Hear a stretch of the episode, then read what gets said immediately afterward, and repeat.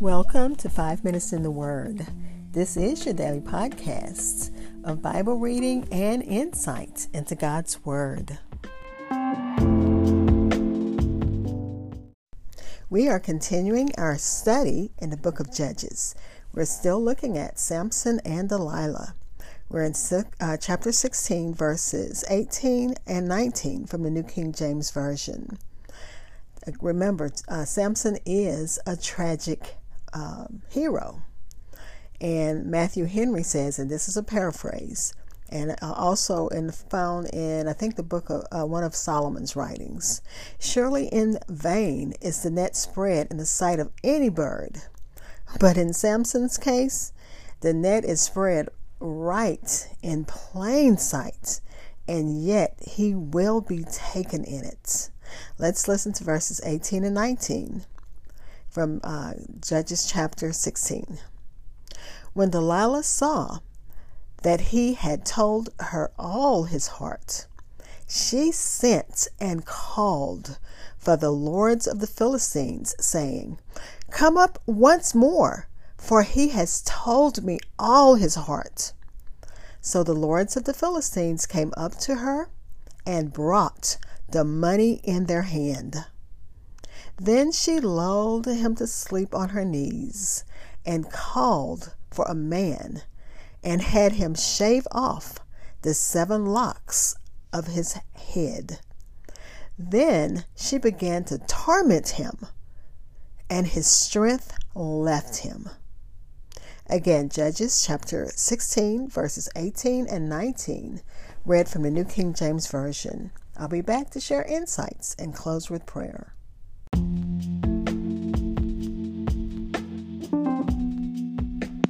Hi, I'm the host of Five Minutes in the Word, a daily podcast which spends a few minutes exploring God's Word. Thank you for listening. If you don't mind, go ahead and like and follow Five Minutes in the Word on Facebook and Twitter. You can also hear my podcast almost everywhere podcasts are heard. Again, that was Judges chapter 16, verses 18 and 19, read from the New King James Version. And in this section, we're still talking about Samson and Delilah. And Delilah has nagged him so much that Samson betrays the source of his strength. But let's listen to the commentaries. And I'm starting with Matthew Henry. He has always he has so much insight, even though I have to kind of translate it. But you know, he has so much interesting insight. But let's listen.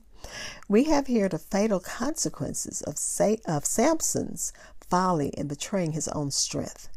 He soon paid dearly for it. A whore is a deep ditch. He that is abhorred of the Lord shall fall therein. And those are the words of Solomon. But it's in the words of Matthew Henry had to send his quote. In that pit, Samson sinks. Observe what care Delilah took to make sure. Of course, she had the money in her hands. Got to see the money, honey. She uh, perceived that uh, Samson was telling her the truth because he told her all his heart and the lords of the Philistines that hired her to do this vile thing were sent for. But she had to make sure they had the money in their hands, their bribe money. See what uh, treacherous method she took. She lulled him to sleep on her knees. Once she had the money in her hand, the deed was going to be done. No doubt Delilah used sweet words to lull Samson to sleep. She pretended love for Samson, but it was all for the love of money, for the sake of money. And that, of course, is deeply troubling in any circumstance. How many situations have we heard of where uh, men and women have fallen into a trap for the love of money? But let me continue. As long as he is consecrated, he is strong. Break that, he is weak as water. Josephus, who is a Jewish historian, says she gave him some intoxicating liquor, which made him sleep. What opiates she uh, might have put into his cup, we do not know, but we uh, can not suppose that he knowingly drank wine or strong drink, because that would uh, forfeit his Nazarite vow. That would break his vow just as much as cutting off of his hair. She pretended the great kindness even when she designed the greatest mischief. And um, she did it by making him fall asleep. And then the commentaries, this is Matthew Henry says, Satan ruins men by rocking them asleep, flattering them into a good opinion of their own safety, and so bringing them to mind to bringing them to mind nothing and fear nothing. And then he robs them of their strength and honor and leads them captive at his will. When we sleep, our spiritual enemies do not. And we know that is so true. How many men and women have uh, fallen asleep at the wheel, knowing, you know, uh, secure with a false security that everything is all right. I'm not living a godly life. I'm doing what I feel like doing. So I have this false sense of security because God hasn't dealt with me but there are always consequences. And here are Samson's consequences they are fatal. The fatal consequences of his security. While Samson was asleep, a barber is cutting his hair. And uh, Matthew Henry, of course, makes it seem like the barber's fingers are probably massaging across his head, the fool's head, and making it bare. The, de- the devil is cleverer and even more skillful than even uh, the skillful barber.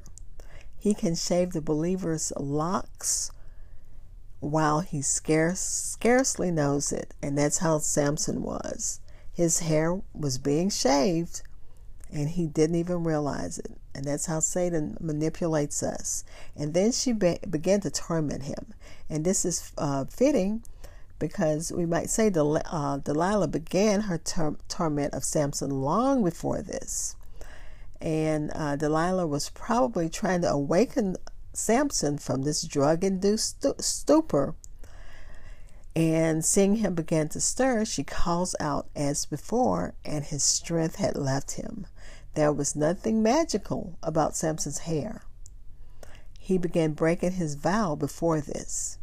Yet there came a time when Samson finally had to reckon with his rejection of God's mercy. His hair didn't make him strong, it was a symbol of his consecration, and it was a pledge of God's favor upon him. Let's pray.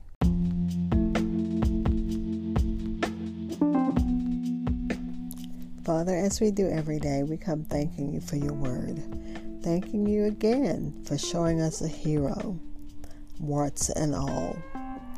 God, as we look at brave men, and this was the bravest man in the world, he was sold and bought as a sheep for the slaughter.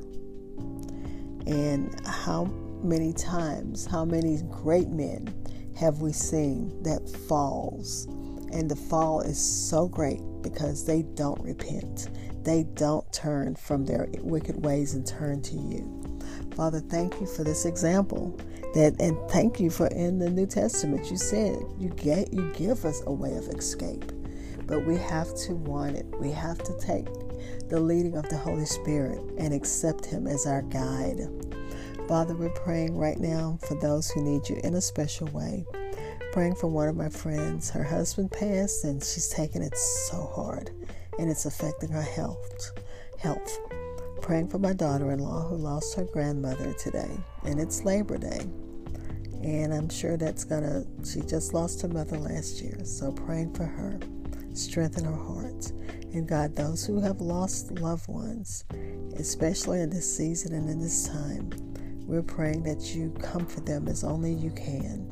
Praying for those who need you in other special ways, Father for food and shelter, for employment, for protection, whatever the needs are, God. You are a big God, and you do hear and you do answer. And Father, as we're praying and asking, we're also thanking you, thanking you in advance for answered prayers. In the name of Jesus, amen. Thank you for spending time in God's Word with me. Be blessed.